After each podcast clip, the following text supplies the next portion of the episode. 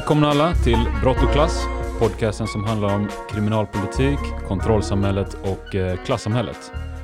Och vi som kommer prata här idag är det jag, Lars, och jag har även med mig Mikael. Eh, ni har tyvärr inte träffat mig innan, men jag är då vän med alla som sitter här med denna podd eh, och jag kan nog säga att jag har en kandidatexamen i kriminologi och en i sociologi. Så tack för att jag får vara här idag. Ja, du är helt enkelt dubbelt, dubbelt utrustad för att brösta de här ämnena vi ska, vi ska köra igenom idag. Liksom. Yes. Det, det, är jättebra. Uh, hur mår du? Jag mår faktiskt uh, bra nu när jag sitter här med dig. Så det känns bra nu. Hur mår du? Jag mår, jag, samma här. Jag har varit lite så seg idag. Men uh, nu, nu känns det, energin är på topp. Och nu är det så att det är vi två idag. Hanna och Nathalie kunde inte vara med. Och det beror lite på att vi faktiskt är i Stockholm idag ju. Och uh, de tre första avsnitten som vi har spelat in, det var i Göteborg med hjälp av uh, Komintern, den podden och deras studio och allt som de är duktiga på där. Så tack igen till dem. Men det här avsnittet spelar vi in i Radio Nordens studio. Så ett stort tack till dem. Och tack, de hjälp, tack. tack så jättemycket till alla där. Och de hjälper oss även med eh, lite produktion, klippning, design och allt sånt. Eh, all den där magin som de kör med. Så stort tack även till dem. Och jag ska också komma ihåg nu, vilket jag glömde nu, ett stort tack till eh, Haider, eh, a.k.a. Eh, Rico från Malmö, som har gjort den här riktigt fina gingen, alltså introbitet till Thank våran you. podd. Tack så mycket. Han är en stor talang från Malmö, han har proddat för Masso, An Antoine Abadai och andra. Och han, man kan också se honom på Peter i din gata, den DJ nu för tiden. Så big up till honom och alla andra unga, hungriga talanger i Malmö. Yes. Och tack igen. Och eh, så jag tänker vi, vi ska göra ett upplägg här. Alltså, vi, vi ska köra två avsnitt, tänker jag. Yes, det är det som är planen. Två avsnitt. Ja, två avsnitt. Och lite, toucha lite på samma tema. Och vi kan, vi kan ju döpa det här temat lite till eh, 20-talet versus 20-talet. För vad tänkte vi, vad vi ska börja med att göra är liksom att gå tillbaks till 1920-talets New York. Och så ska vi försöka kolla vad eh, den situationen där kan lära oss om eh, 2020-talets Sverige helt enkelt. Exakt, det blir 1920 mot 2020. Ja. Och eh, så det här eh, baserar vi lite på en text eh, av eh, en eh, kriminolog som heter Varese. Vad är den heter förnamn? Det kommer jag inte ihåg. Men eh, han har en liten en, ett, ett citat där, där han pratar om liksom hur, hur maffian i New York blev så eh, stor och stark om man säger så. Och, så vi ska prata lite kring det, eh, om ekonomi, marknader och helt enkelt för, för att jag menar, om man är intresserad av de här frågorna, som vi är såklart, kriminalpolitik, eh, brottslighet i, i Sverige idag och hur det hänger ihop med politiken och så vidare. Så jag menar, för att verkligen kunna gå till grunden med att liksom, gå till grunden med problemen, då måste man kolla vilka faktorer det är som ligger bakom och driver på utvecklingen. Och det är ju enda sättet också som jag tänker att vi kan eh, påverka utvecklingen. Alltså annars så kommer vi bara liksom famla i blindo lite, tänker jag. Så i första avsnittet så ska vi främst prata om ekonomi, marknader och lite sånt. Och vi ska eh, gå in lite kanske på olika teorier kring hur, eh, hur liksom, vad ska man säga, maffialiknande strukturer eller, eller grövre organiserad brottslighet växer fram. Och då kan nämnas att vi kan prata om alien innovation theory och supply and demand theory. Och sen tänker jag i andra avsnitt kan vi prata lite mer om, gå in på hur rasism hänger ihop med det här och diskriminering och då kan vi prata lite om något som heter ethnic succession theory. Och det kan vi, ja. Det Kommer kommer vi komma mer- till. Vi kommer kommer, säkert toucha det i det här avsnittet. Men jag tänker att vi kommer fördjupa oss mer i andra avsnittet där vi går in mer på ja, men individorsaker och rasism och diskriminering. Eh, nu skulle jag väl säga att det var mer strukturellt och vi kommer kolla på, som du sa precis, om korruption och arbetslivserfarenhet eller arbetslivskriminalitet som vi Mm. också kan kalla det. Ja, det är ju någonting som, vi, som ligger väldigt nära till det här, eh, tänker jag. Och, men jag, jag tänker som, som, bara som intro här är det viktigt liksom att Dels, det här är någonting som jag tycker är jätteintressant. Jag har ju skrivit eh, master, eller magisterarbeten, så jag har forskat om lite om det här och det är någonting som jag tycker är väldigt intressant att följa allmänhet, den här utvecklingen. Och Alltså sånt typiskt lite nördigt intresse man har att läsa om olika gäng och, och maffia i olika länder och sånt. Det, det tycker jag är superintressant i sig. Men sen är det ju väldigt mycket, det handlar ju också om, faktiskt om vilket, vilket samhälle vi ska ha. Om eh, i Sverige om fem år, 20 år, 25 år och så vidare. Och eh, jag menar, ja. Vad kan vi lära oss av 1920s New York till exempel? Och hur kan vi applicera det på Sveriges 2020 som vi nämnde innan? Men jag tänker att vi kan nog kanske börja med att förklara hur 1920 New York såg ut och vad som hände. Um, och sen tänker jag att vi kommer, in, vi kommer komma in på orsakerna och vad som bidrog så att, till att det blev en maffiaorganisering, till exempel i New York 1920. Um, ehm, om vi spolar tillbaka tiden till 1920 New York. Um, fram till första, eller fram till någonstans slutet av januari, 17 januari för att vara exakt, så var det ju festligheter och roligheter i New York. Man fick ju dricka då. Ja just det, fram till, vad sa du, 1920? 20 något Jag sånt, tror va? 17, jag har skrivit här 17 januari så var det den dagen de bestämde att, vi skulle, Ja. att de skulle förbjuda alkohol. Så innan Ja. det så var det ju det roliga 20-talet. För, för det, är- ju det här, eh, alltså, om man pratar om organiserad brottslighet, om man pratar om maffia, då är det här liksom så här, det är ju det vi känner igen från populärkulturen.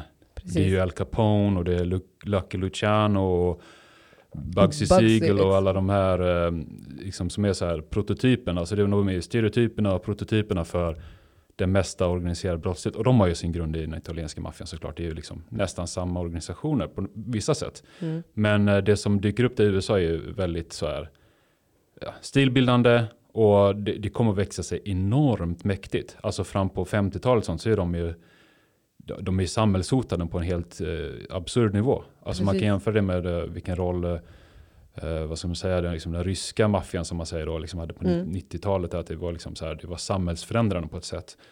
Men jag tänker så här, och då är det ju, alltså de blir ju väldigt stora på grund av det du nämner. Det Mm. var förbudstiden, de tjänade enorma pengar på alkohol och sånt. Men jag tänker någonting som kan vara intressant att nämna här är ju att eh, eh, han är Federico Varese, i den Mhm. artikeln vi pratar om här, så, så han pratar ju om att runt 1910 så börjar de redan att vara väldigt mäktiga. Så det är liksom tio år före har de liksom så här, de har förberett den här liksom takeovern. Ja, Och vad man kan se där är att de eh, börjar väl, jag tror, de börjar väl mest kanske med så här small time protection, alltså beskydd i sina egna kvarter. precis. Drogförsäljning tror jag också. Ja, och Mhm. det kanske inte var jättestort då, men det, det, fanns ju där i bakgrunden och sånt. Men Mm. framförallt var det så att de eh, var ju beskydd av, eh, som så många andra maffiagrupper, de börjar ju med att, vad ska man säga, prey on their own kind. Alltså de, de, de, de har kommit till landet ganska nyss, från södra Italien, många av dem. Precis. Och då börjar de med att liksom, eh, hota och trakassera och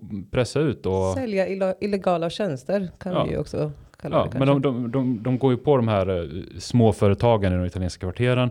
Just Och sen, sen drar det igång då också med så här som du, olika illegala tjänster då, som eh, eh, spel och prostitution och allt möjligt där. Men eh, vad som är intressant är om man pratar, alltså, för, det, för det här finns ju många grupper som har gjort liksom i alla tider om man Liknande. säger så. Mm. Och det är ju liksom, men eh, vad som särskilde dem var att de, eh, vad han Varese nämner här är att eh, de hade börjat eh, komma in på så här andra marknader.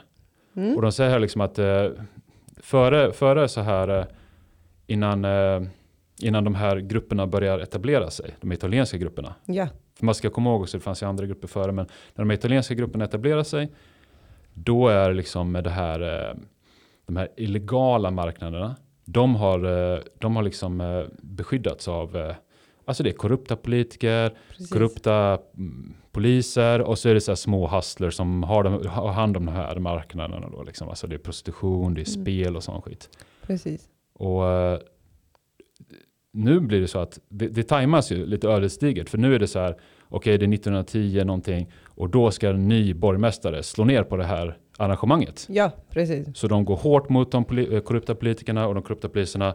Och vad händer då?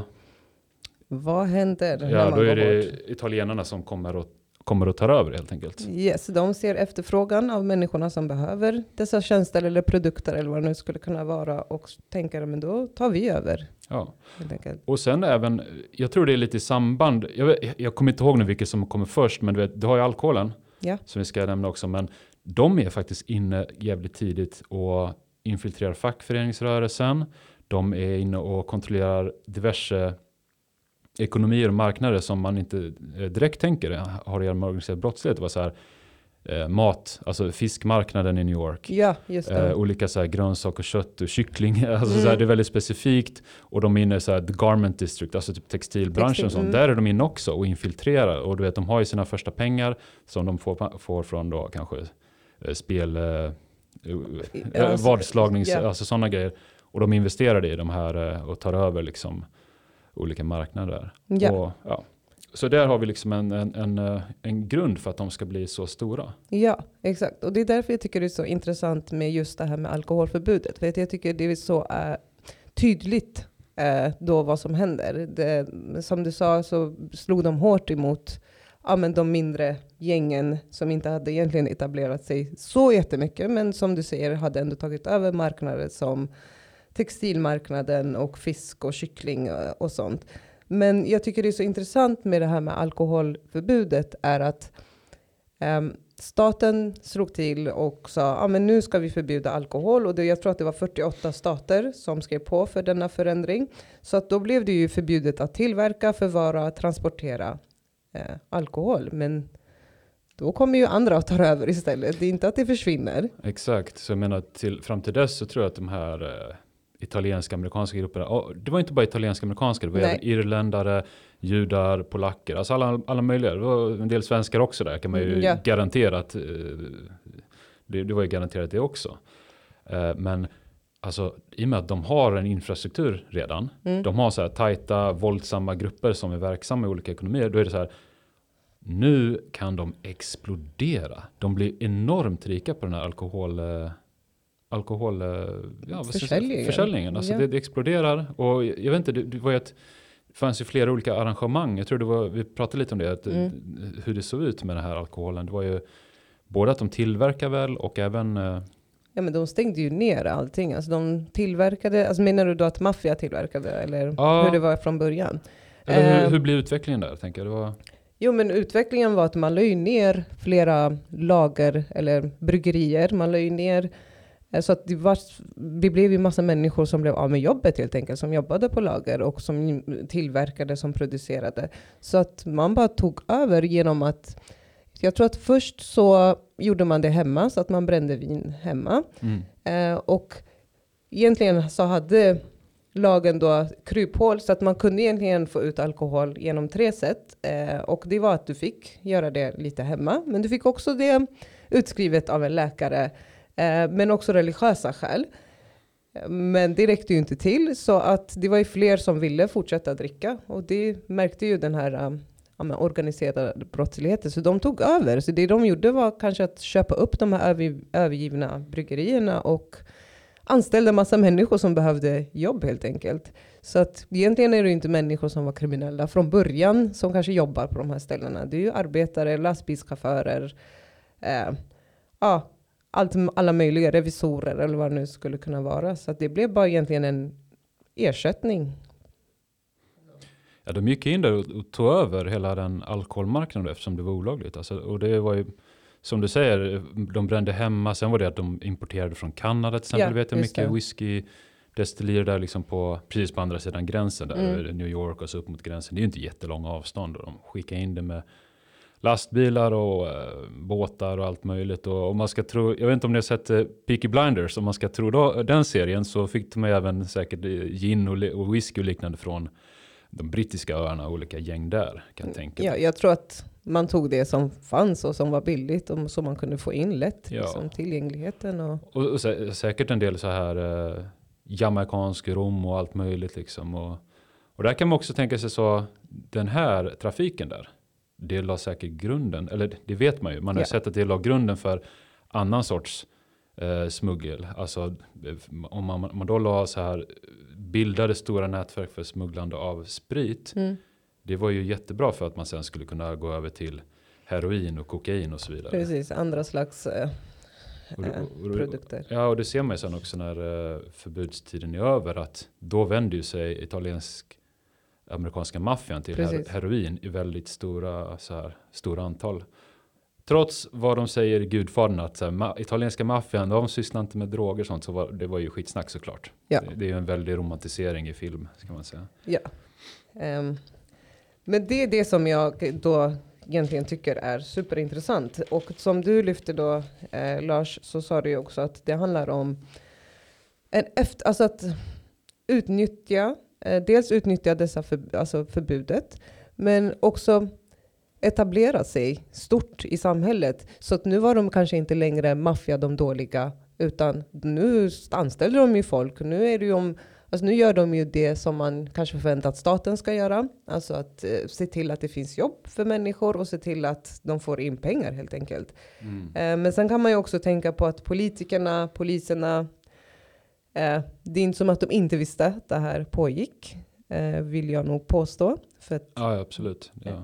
för att det var på så, så stor det, det var så stort och så mycket och så överallt tror jag. Så att eh, jag tror att polisen Ja, men det, bli, det började också en korruption. Eller började, kanske redan var innan. Men man betalade helt enkelt ja, politiker, eh, men också politiker som var emot eh, alkoholen från början. Så kunde man betala det. Så cash is king ibland. Så att, Ja, verkligen. Alltså, när de blir mäktigare och mäktigare så, så har de ju, de är så mäktiga och de är så stora att politikerna kan ju inte motstå det trycket. Alltså både det här hotet om våld hela tiden, men även att de har de ekonomiska resurserna, att de kan korrumpera de flesta.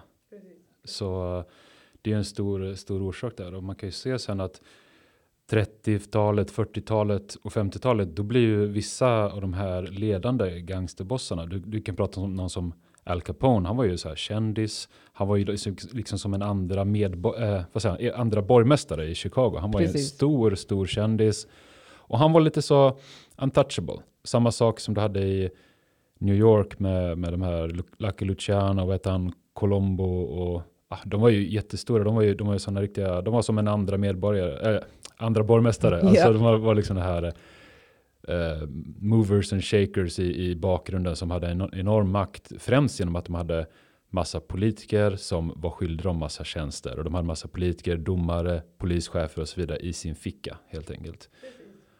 Och det tycker jag är verkligen det här, när vi pratar om den här framväxten av organiserad brottslighet, så är det, om man, om man kollar så, liksom, vad är själva definitionen av en maffialiknande struktur i ett land och, och hur det kan växa fram, då kan man se att det är att man, själva definitionen på det, det är att man har tillgång till korrupta poliser, man har tillgång till korrupta politiker, tjänstemän, domare och så vidare. Jag tänker att det är det, det som är den stora skillnaden mellan ett gatugäng som är jättestort och etablerat och, och så vidare och en maffialiknande struktur. Precis, precis. Och det, det en grej som jag vill också lägga till är att det blir också att eh, det är en grupp som utnyttjar eh, utrotningen av en företagsstruktur som fanns innan på alkoholen eller på vad det nu skulle kunna vara som var förbjudet. Och det kanske man inte gör som en, en gatu, gatugängare, eller vad man ska säga. Här tar, här tar man ju fast um, och försöker verkligen ta tag i det här med att man blir helt enkelt, alltså det blir en business. Utan, eh, ja, det blir mer åt det businesshållet och där försöker man ersätta då det staten har tagit bort. Och det människorna vill ha, helt enkelt. Ja, jag tror att man ska inte ha någon så här romantisk bild av maffian alls, som Nej. vi sa förut. För jag menar, jag tror de flesta som har levt i USA på den tiden såg maffian för de, vad de var. Men samtidigt så tror jag de kunde växa sig ganska starka och etablerade just genom att de eh, många, de, de kunde odla den här bilden av att vi tillhandahåller bara vad som folk vill ha. Så spel, eh, alltså prostitution och alkohol. Det, Mm. det är skillnaden mot det då kanske jämfört med att sälja heroin och mörda folk och råna folk. Alltså det är en så här, du kan växa dig större genom att odla en slags aura av eh, respektabilitet. Så här, Ja, liksom, och att en är- etablering Ja, av ett företag Precis. egentligen. Det blir lättare för dem då också att eh, få odla de här kontakterna med den här övre världen. Mm. Företagare, politiker, tjänstemän och så vidare. Genom att de kan ju säga så. "Nej, No, I'm a businessman. Yes. Jag, jag är ingen mördare och våldtäktsman. Utan jag är en, ja, tillhandahålla bara, bara en vara som alla vill ha. Så Mm. det, det är lite så jag tänker att de, eh, Se sig själva. ja, och Mm. så, så de kan bli riktigt stora. Och, och jag tänker, vet, det, det, det är lite två, två olika grejer här vi pratar om när vi pratar om ekonomi tänker jag. För Mm. det, dels är det här att förbudspolitiken, eh, politiken, liksom, att hur det kan det, det kan vi verkligen knyta an till Sverige. Mm. Och det är egentligen en mycket större fråga här. Liksom, för jag menar, det är uppenbart att de gängen som vi har idag i Sverige, de här nätverken vi har idag, Yes, alltså det handlar ju om droger. Alltså, det handlar om olagliga droger. precis. Och hur eh, skulle man kunna reglera det annorlunda? Hur, alltså, det är ju en jättestor diskussion. Mm. Men, men jag menar, då kan man förespråka en eh, olika linjer där. Alltså som, som vänsterperson kan man ju förespråka helt olika linjer. Man kan vilja ha en leg- legalisering, en avkriminalisering eller kanske man ska ha hårdare tag. Alltså det är lite så här up in the air, Yes. en liten annan diskussion. Men jag tänker något som är intressant här eh, på ett annat sätt är faktiskt att vad det handlar om är lite så här, man, man nämner det i forskningen kring organiserad brottslighet, att en väldigt stor faktor för framväxten av organiserad brottslighet för maffian, det är att, att, att, en, eh, att det sker inom en slags transition economy. Alltså att det är, det är, en, det är en förändring i ekonomin Precis. och då kommer kriminella grupper in där i den förändringen och ta vara på de tillfällena. Precis, precis. Men jag tycker också att eh, Sveriges, jag vet inte, senaste 2020, från eh, med 2020 så har vi pratat om ja, men gängkulturer. Vi pratar om, eh, så att jag tror att i Sverige måste vi nog skilja på gäng och gäng. Eh, för att nu pratar vi om gängkulturer och då är det ju de här unga personerna som kanske dö- går och dödar varandra och säljer droger och eh, ja, men kidnappar folk och lite, an, lite våldsbejakande eh, brott. Men sen hade vi ju också förut, innan det här blommade upp, så hade vi ju så här Hells Angels och de så här gängen. Och jag vet inte om man kan analysera dem på samma sätt egentligen. För att jag anser att Hells Angels då kan egentligen jämföras med mer den här organiserade brottsligheten för att det var mer penningtvätt eller det var ja, andra brottsligheter. Jag tror också att de sålde knark och dödade. Men obviously. obviously, Alltså, det är yes. Men, eh, väldigt illa dold hemlighet om man säger så. ja. På den gamla goda tiden, då var alla gentlemän som höll på med brott. Och så vidare. Och så vidare. och så vidare.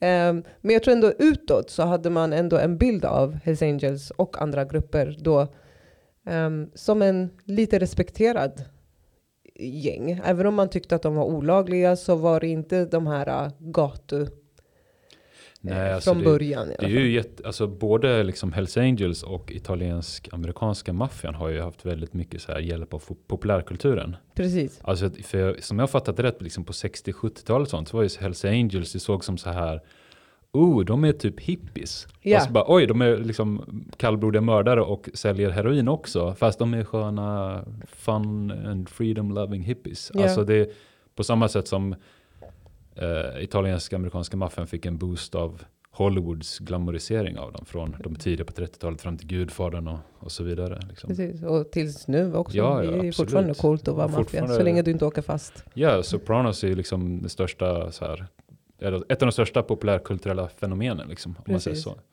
Även om italienska, amerikanska maffian är på dekis, om man säger så. Vilket också den serien visar såklart. Mm. Eh, men jag tänker det, när vi pratar om det här eh, olika gäng och, och som du var inne på där, alltså Mm. vad är det vi ser i Sverige idag? Eh, och då tänker jag att det, idag är det ju liksom, det, det är ju gatugäng, Ja. men det är också väldigt så här, ganska så här, vad ska man säga, välorganiserade men framförallt så här liksom veterannätverk om man säger så. Det är ju äldre folk också som är där och, och drar i trådarna. Och så då kan man ju, vad de brukar prata om så här, klanbaserade nätverk och hit och dit, vilket Mm. är ett väldigt så, inte jättebra begrepp, Nej. alltså väldigt så här eh, diskutabelt begrepp. Men alltså det kan vara så här, äldre så här, nätverk av vänner som har kopplingar till andra länder. Precis, så precis. Där, där har liksom så här kopplingar till andra så här, kriminella i andra länder och där, därav kan ha en bra, bra möjlighet till Mm. rekrytering och, och smuggling och, och, och så vidare.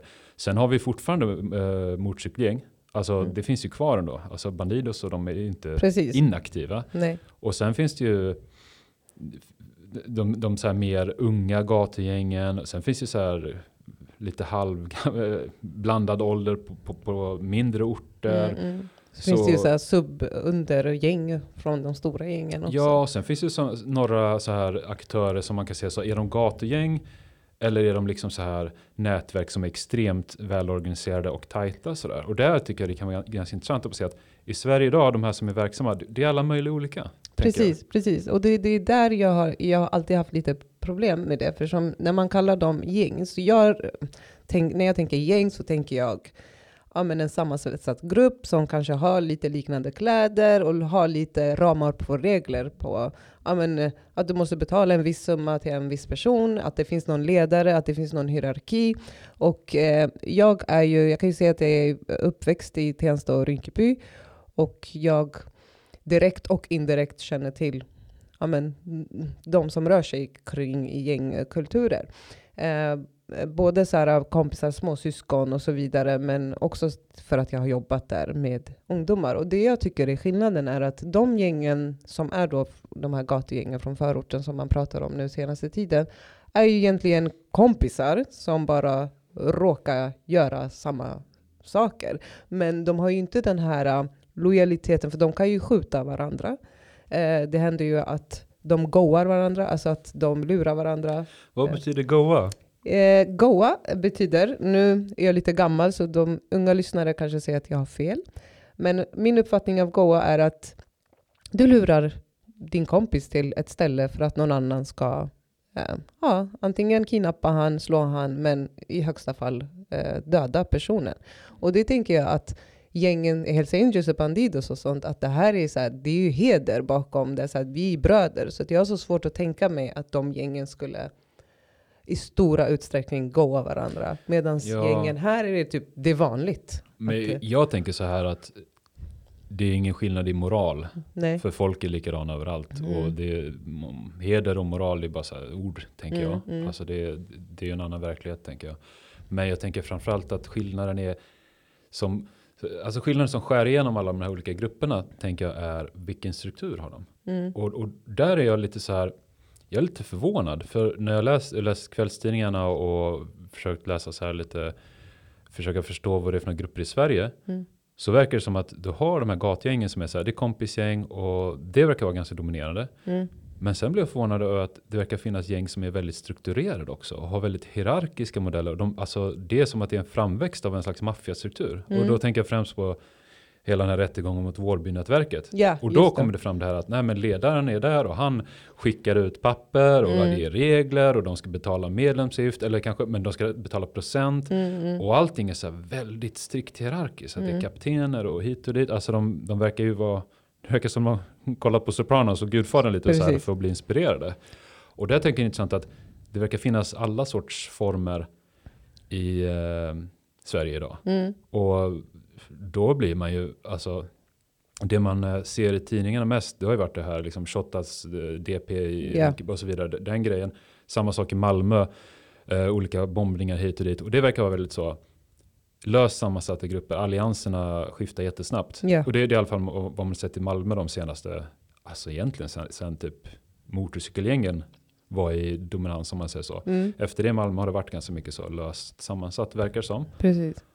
I Göteborg och, känns det som att det är lite mer gäng. Ja, men lite mm. mer strukturerat. Lite ja, det är lite ja. blandat också tror jag. Men, men vad, vad, jag tänkte säga liksom att eh, det, är väl, det är väl där de eh, stora skillnaderna är liksom tänker jag. Mm. Absolut. Och och, ja, men det är där jag menar att man kanske behöver definiera om. Alltså att man kanske i Vårbynätverket kanske är då en organiserad eh, brottslighet och någon form av gäng. Eh, och sen är de här i ja, men DP och de andra grupperna också gäng, men att det inte är på samma sätt. Så att jag vet inte eh, om man kan, för att tillbaka till New York maffia och dem, om man kan, ja, jag vet inte, vad tycker du om man kan jämföra det med de mindre kompisgängen eh, Nej, alltså det får man, man får tänka det att de här uh, maffia, om man tänker de här Five Families of New York som blir enormt stora ja. och liksom var som en andra stat och liksom kontrollera mycket politiker och så vidare och stora industrier.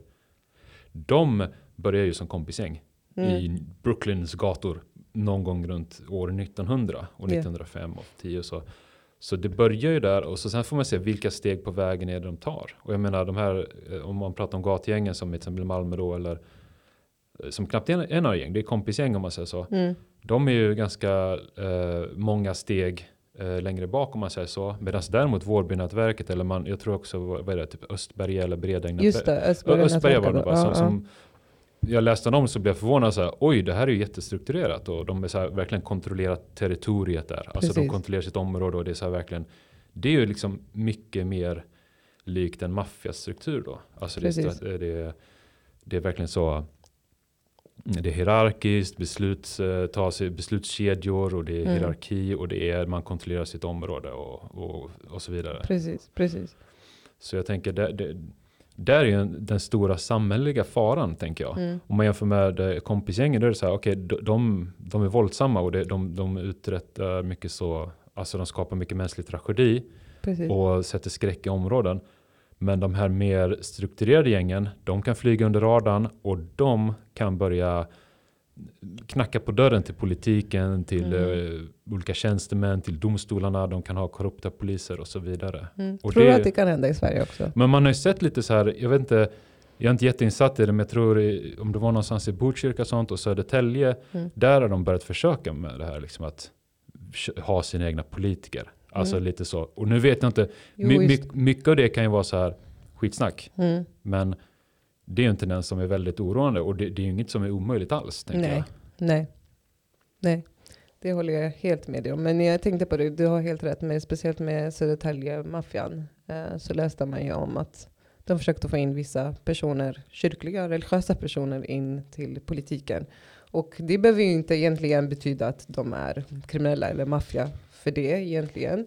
Men man kan ju ana att det har sina, alltså att det lägger sina spår. Ja, att eh, om man eh, liksom här försöker man liksom odlar kontakter med kyrkan och liknande. Det är så här, verkligen så att köpa sig respektabilitet. Ja. Om du förstår vad jag menar. Jag och förstår. Det är riktigt så här klassisk gudfadern Sopranos maner på det liksom. Mm.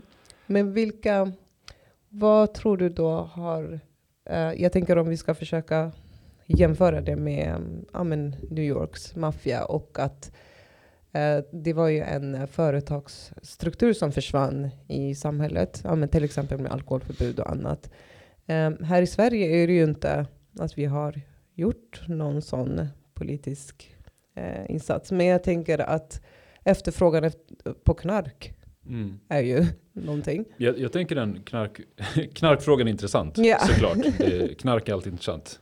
Eller någonting. Ja. Men eh, vad jag tänker är att vi, vi bör kolla på är de här eh, liksom marknader, företag och liknande. Och om man går tillbaks några år till i Sverige. Ja. Vad är de stora skillnaderna mot andra länder?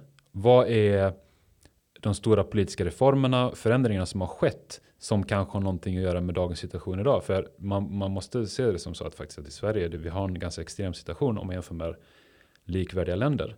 Men det är någonting som vi pratade om tidigare avsnitt här också. eh, att det har ju uppenbarligen någonting med att göra med Sveriges unika ekonomi. Alltså vi är mycket mer av ett nyliberalt experiment, Sverige idag. Om man jämför Precis. med våra grannländer i Skandinavien och även andra Mm. europeiska länder och länder runt om i världen. Och där tänker jag att man bör kolla på det här liksom. Hur kan de här gängen bli så stora? Och det, det handlar ju bara inte om att de eh, säljer droger utan det är också att de har alla möjligheter att eh, återinvestera sina pengar i eh, restauranger, välfärdsföretag, alltså som Sö- Södertälje-maffian där som man Mm. kallar dem. De har ju gått in i så här mycket personliga assistansbolag och liknande Mm. och bara liksom tjänat massa pengar på det. Och du vet, någonting som, eh, som alltså det ämnet för, för vad jag har forskat om är så här byggbranschen. Mm. Och där ser man att i Sverige, det är ju en katastrofal situation om man jämför med eh, andra skandinaviska länder, att vi har mycket mindre kontroll över byggmarknaden. Mm.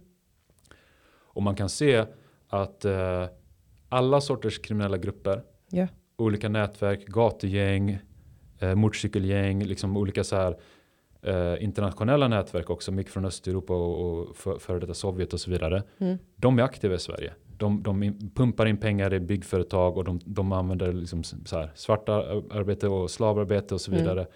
Så det är en sån drivkraft för eh, ekonomiska Eh, förlåt, för, för, alltså den ekonomiska brottsligheten den hänger ihop med den organiserade brottsligheten och med gängbrottsligheten. Och det tänker jag är en jättestor lärdom från när man liksom kollar på forskningen kring organiserad brottslighet. Att allting hänger ihop. Mm. Pengarna flyter runt.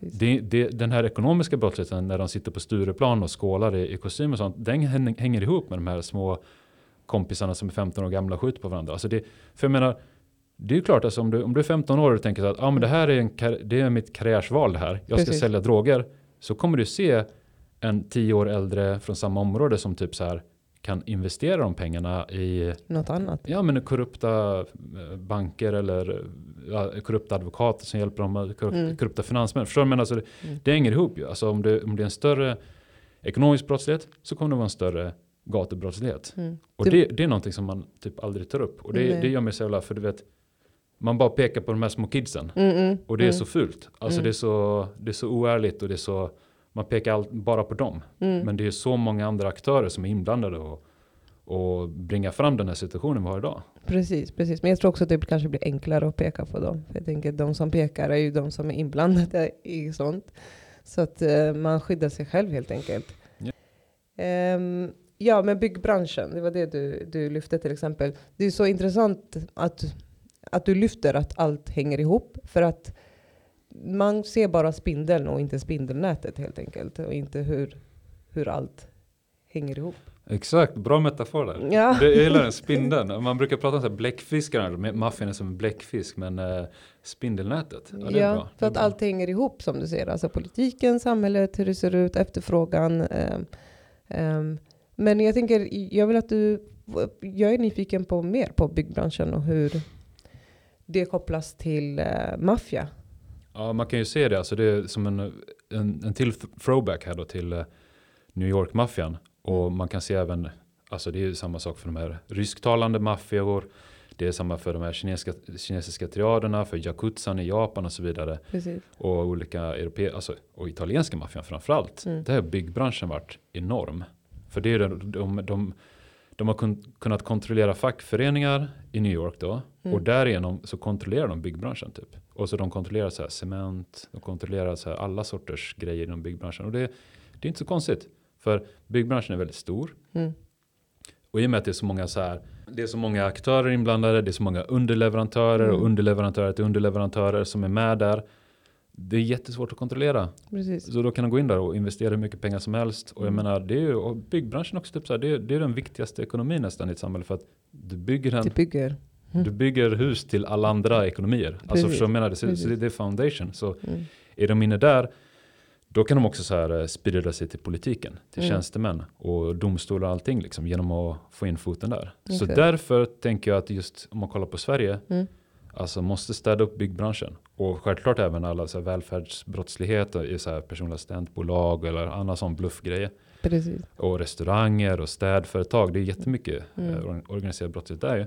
Men jag tänker byggbranschen är ett sånt exempel på, du vet, det är motorn i samhället men också jättesårbar för Mm, infiltration från maffiagrupper om man säger så. Mm. Det är ett perfekt e- exempel. För Ja. som du säger så är det så många eh, människor och tjänster och produkter inblandat. Så att det blir också kanske svårare att, eh, att kontrollera det.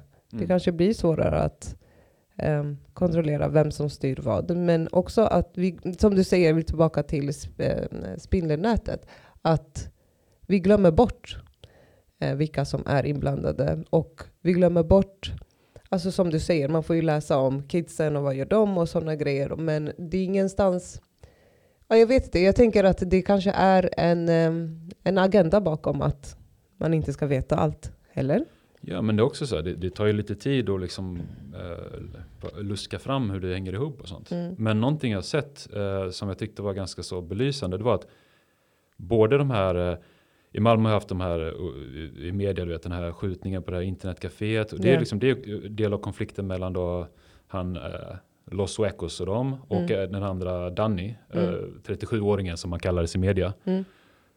De, bo, alltså, det finns ju uppgifter att båda de parterna, Mm. alltså spelat han mycket, han är typ så 20 år gammal, men Mm. han har, typ, man har sett han möta som en så här danska byggföretagare. Mm. Och det handlar ju då om att han har enorma pengar, alltså miljoner, som man vill investera. Och det, man har ju sett såna, att de har varit på sådana möten och liknande. Och det, jag menar, även de här mest spektakulära, och det är samma sak med de här i, jag tror det är det här i um, konflikten i Göteborg, Backanätverken eller Biskop, vad det nu heter. Precis, Jag- gårdarna, just det. Ja. Ja, jag Mm. kommer inte ihåg det, vad det handlar om. Men eh, även där har man sett folk att de har liksom, kopplingar till olika byggföretag. Mm. Och det är liksom så här, det, det är ju det är jätte, jättetydliga tecken på vad som händer. Precis. Precis. Så jag tänker att vi, eh, vi, vi, vi- om, vi om vi börjar sammanfatta här, vad vi Mm. pratar om, för nu har vi varit verkligen all over the place här känns det som. Men jag tycker att det, det, Ja. det är så många intressanta aspekter av det här. Men jag tänker, om man kollar nu då liksom, 20-tal versus 20-tal. Yes. Vad är det liksom så här, vad, vad, vad, vi, vad, vi, vad vi snackat om här liksom? Så här, eh, vad är det som skiljer eh, New York i Brooklyn och, och de här Harlem på 20-talet och Stockholm, Malmö, Göteborg och så vidare Mm. i Sverige idag? Alltså vad är, det, vad är det du tänker på främst som skiljer oss åt? Um, alltså, mest så tänker jag på att vi är ju olika sorts länder. Alltså, så att vi har ju inte det här sättet som amerikaner har det på det här statliga. Alltså att, att man röstar och staten och um, att the states, då menar jag inte staten som regering utan alltså, de delstaterna? Ja, precis. Att, att det är det som röstar, att det, det finns en borgmästare i varje eh, plats. Här i Sverige har vi ju en, ska vi säga, långsammare lagförändring där det tar tid. Eh, ibland, ibland går det snabbare beroende på hur mycket folk pushar för det. Men eh, det tycker jag är skillnaden. Och dels att Sverige inte har, i alla fall inte nu 2020, förbjudit någonting. Jag tror inte Sverige skulle kunna förbjuda eh, alkohol för att då hade det ju blivit en exakt samma sak som New York. Och det tror jag att vi i Sverige det hade varit någonstans vet. katastrof tänker jag verkligen. Eller typ förbjuda cigg eller någonting. Ja. Det- För att jag tror i Norge, eh, jag mi- minns inte om det var 50 eller 40-talet, så förbjöd man alkohol, jag tror under ett år. Och då var det maffia i Sverige som tog över med, eh, jag läste snabbt om det för någon, Mm. något år sedan, men då var det svensk maffia eller svensk alkoholdistributörer och eh, ja, som skickade ut det till Norge. Så det blev en helt svart marknad där, så de tog tillbaka. Jag, jag vet inte om du eh, kommer ihåg det, men eh, om det var kanske på slutet av 90-talet någonting, att eh, man eh, höjde, eh, jag antar att det var tobaksskatten. Mm. Så cigg blev så här, från att kosta så här 35 så kostade det 40 eller 45. Alltså Mm. det, det gick upp ganska mycket. Mm. Då kunde man se en sån spike i liksom att Just det. eh, det var mycket mer eh, smuggling från Alltså olika, vad ska man säga, eh, från Balkan och Mm. Ja, Östeuropa. Liksom, och- mm. Ciggsmuggling så. Och, då fick ju de en jätteboost de här nätverken som kanske hade varit lite så på sparlåga. Exakt. Så det är ju verkligen sådana faktorer som kan blossa upp. Liksom. Mm. Mm. Och sen tänker jag, för att, för att sammanfatta lite att vi har ju en, i Sverige har vi alltså så här väldigt låg korruption. Mm. Och jag menar, det finns massa korruption i Sverige, jag vet. Alltså Yes. vi är inte oskyldiga på något sätt. Och vi är inte, eh, vi, har, vi har ingen, eh, vi har inget skydd mot det. Nej. Utan det finns på många olika sätt. Men om man jämför liksom så här, hur lätt är det, är det att eh, korrumpera tjänstemän, politiker och så vidare. Mm. Det är väldigt svårt om man jämför det med in- internationella exempel. Precis, precis. Och där tänker jag också så här, det, det hänger ihop lite med så här, men vad är det som, hur kan vi skydda oss mot det här, en utveckling mot mer maffialiknande strukturer? Då är Mm. det ju att se till att, okej men vi måste ha ganska jämna löner. Precis. För om folk har bra löner, och då är de mindre känsliga för, för korruptionsförsök. precis. Men även så här att, du vet om vi har en stark eh, stark demokrati på så sätt att vi har liksom folkrörelser som är aktiva, Ja. sociala rörelser som är aktiva, vi har en välfärd som är stark, vi har liksom eh, garanterade fri och rättigheter och så vidare. Så om hela det liksom systemet är starkare, då det har mycket bättre resistans. precis. För det har man ju sett liksom när det som har fått eh, gett maffian på nöten i Sicilien och sånt, det är ju Mm. liksom när så här småföretagare och, och olika sociala rörelser har gått tillsammans så här, ja, vi säger nej, vi ska inte betala beskydda pengar längre. precis. Det är ju det som har gett dem på nöten, Mm. på riktigt. Mm. Så här, staten har krigat mot dem jättelänge, men det är de här småfolket som kan göra någonting. Som kan Så- säga ifrån ja. och så kan så jag tänker den politiska situationen, alltså hur, hur, hur starkt är civilsamhället, sociala rörelser, föreningslivet och så vidare.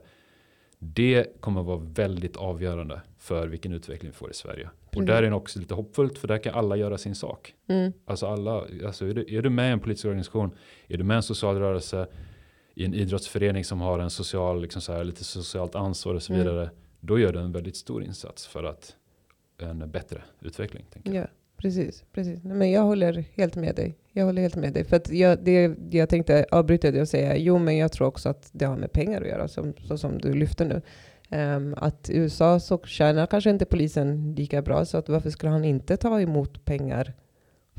Alltså varför inte? Mm. Alltså egentligen. Uh, Medan i Sverige så har vi ju ja, men relativt Eh, nu får vi se hur det utvecklar sig, men vi har relativt bra löner på de arbetena, alltså speciellt myndighetsarbetare och polisen och eh, eh, ja, men allt omkring. Men jag tänker i Sverige är det ju mer, um, man är lite tyst, alltså man är lite, jag vet inte om blind är rätta ordet, eller tyst. Um, det är lite en tystnadskultur på hur efterfrågan, alltså hur knarkfråga, efterfrågan är egentligen. För att eh, det finns någon forskning man gjorde Eh, så gjorde man det i Rinkeby-Kista, hur många som åker fast för drogförsäljning. Och sen så kollade man i Djursholm och då fick de göra någon egen, eh, alltså när man skattar sig själv då och förklarar hur mycket du knarkar och så. Och när de jämförde de siffrorna så var ju siffran i Djursholm jätte, jättehög och oftast så handlar de ju inte knarket där. De handlar ju det Alltså från då människor från ja, men Vårby, Rinkeby eller vad det nu skulle kunna vara. Och jag tror att vi är lite tysta kring det. Att vi är så här, men varför säljer de? Varför säljer de? De säljer ju för att det är folk som köper. Mm. Um, och, och, inte, och inte bara där, alltså, nu pratar vi om det här som, som vi har pratat om hela, uh, egentligen hela hela avsnittet här, mm. att det, det, är det här, det finns pengar att tjäna. Exakt. Men sen ska man ju, the other side of the coin här, det är ju liksom att uh, du har en uh, en, eh, alltså en rekryteringsbas för de här kriminella gängen. Mm. Och har du liksom eh, tryggare områden, om, om folk har sin, sin ekonomiska trygghet, om de har bra skola, omsorg och det finns en arbetsmarknad som är värdig som kan tillhandahålla värdiga arbeten då, då, då kommer de här maffiagrupperna eller gängen idag mm. då de kommer inte, kommer inte vara lika attraktiva. Nej. Det kommer inte vara lika attraktivt. Så där har vi en annan så här. För man pratar om hur brott uppstår och varför det sker brott så har det både så här att ja, men det finns pengar att tjäna eller det finns en möjlighet att göra brott. Men sen ska du ha folk som är villiga att göra det också. Precis. Och det tänker jag att är väldigt viktigt att prata om också. Så här, ja. så. Men jag tänker eh, vi ska runda av lite. Mm, uh, om vi kan. Vi, vi, har ett, uh, ja, lite, runda av lite där och så ska vi ses igen i nästa avsnitt tänker jag. Yes. Och uh, få en gång tacka liksom att, ja, men att vi kunde träffas här. Första gången vi träffas ju. Det var yes. skitfett. Så, Kanske inte låter som det, men det är det faktiskt. Nej, extremt bra så. bra stämning här inne. Och tack än en gång till Radio Norden som har feta lokaler som vi får använda här. Tack, tack, tack. Så tack till alla som har lyssnat och ha det så bra tills nästa gång. Ha det bra, hej!